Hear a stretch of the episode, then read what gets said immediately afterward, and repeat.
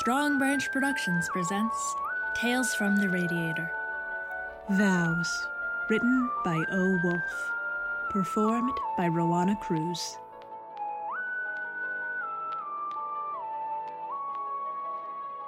You used to look at me like that, smiling with soft lidded eyes across the breakfast table. I'm spying, even though I know I shouldn't be. But there's a part of me that's tied to this apartment and to you. Of course, I'm tied to you. We were always tied together, ever since our first high school dance. We exchanged wrist corsages and laughed the entire night. And I remember walking out of that dingy high school gym thinking, she'll be my wife someday. Ramona passes you part of the newspaper and says, Ready for this afternoon? You smile and say, What if I said no? Ramona laughs and then reaches towards your hand. I'd marry you in a courthouse, she whispers. But that's not what you want. You always talked about a huge wedding, big bouquets of roses on every table, and an open wine bar for guests. I've seen your seating chart sprawled across the living room and watched you patiently glue twigs around the edges of candle holders to create ambiance. Today's wedding has been a long time in the making. Maybe months or years. I'm not sure. But it's your dream. Finally. So you just smile and look down, leaning back in the chair and focusing on the lifestyle section. When Ramona finally shifts her eyes back to an article about the Minnesota Twins, you look back up at her and bite your lip. She is perfect for you, I say. You just look back down at the table and take a bite of your eggs. Something happens after that.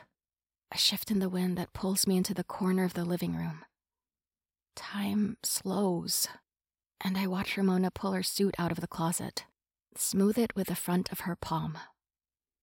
As she leaves the apartment, coffee thermos in hand, you whisper something into her ear. She gently pats the front pocket of her shirt, as if reassuring you there is something there. What? You mouth, I love you. And she kisses you in response.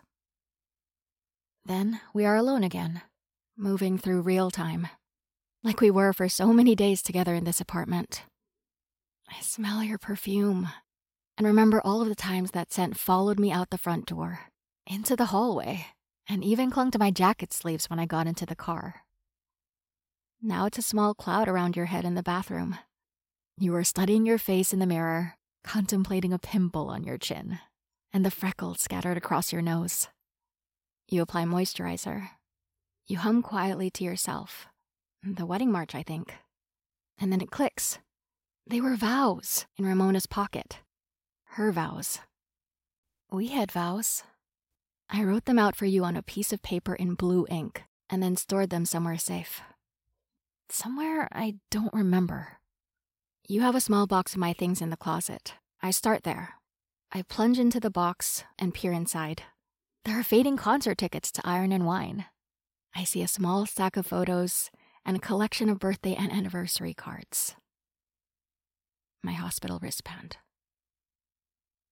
but no wedding vows. So I try the closet in the guest bedroom instead. When Ramona moved in, you finally went through my clothes and moved your favorites in here.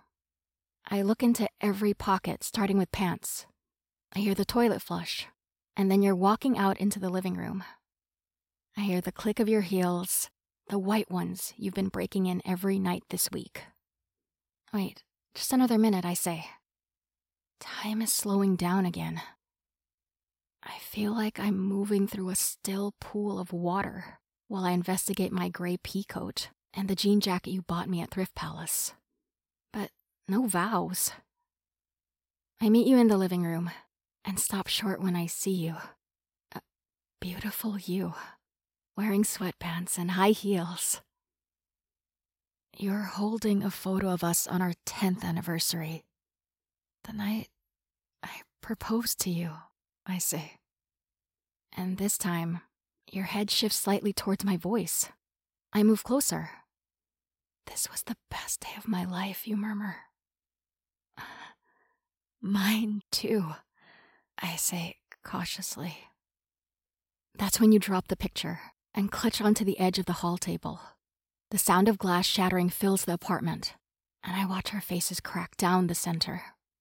A small piece of paper slips out from behind the frame. A small folded piece of white paper. I can see just the hint of blue ink. And I can suddenly remember tucking it gently against the picture on one of those final nights. Are you there? She says quietly. I reach for your hand. You shiver and start to cry. You look around the room and say, I miss you. I miss you, I say.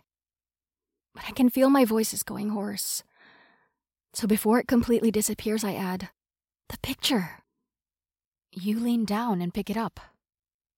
The edges of the room are starting to blur slightly, and time is moving a little faster now. Your vows, you murmur. There's a whirring sound and light here suddenly, but you don't seem to notice. I'm moving away from you and the living room, and from this apartment we've called home since college. I'm leaving behind the hodgepodge of our furniture and collection of plants and memories of long winter nights huddled around the fireplace. I'm leaving you.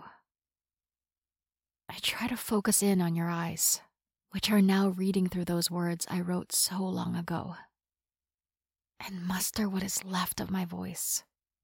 Before it all disappears, I say, I love you, Celine.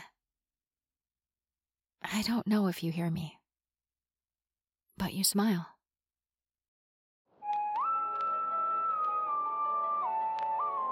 This has been Tales from the Radiator. Vows, written by O. Wulf, performed by Roanna Cruz.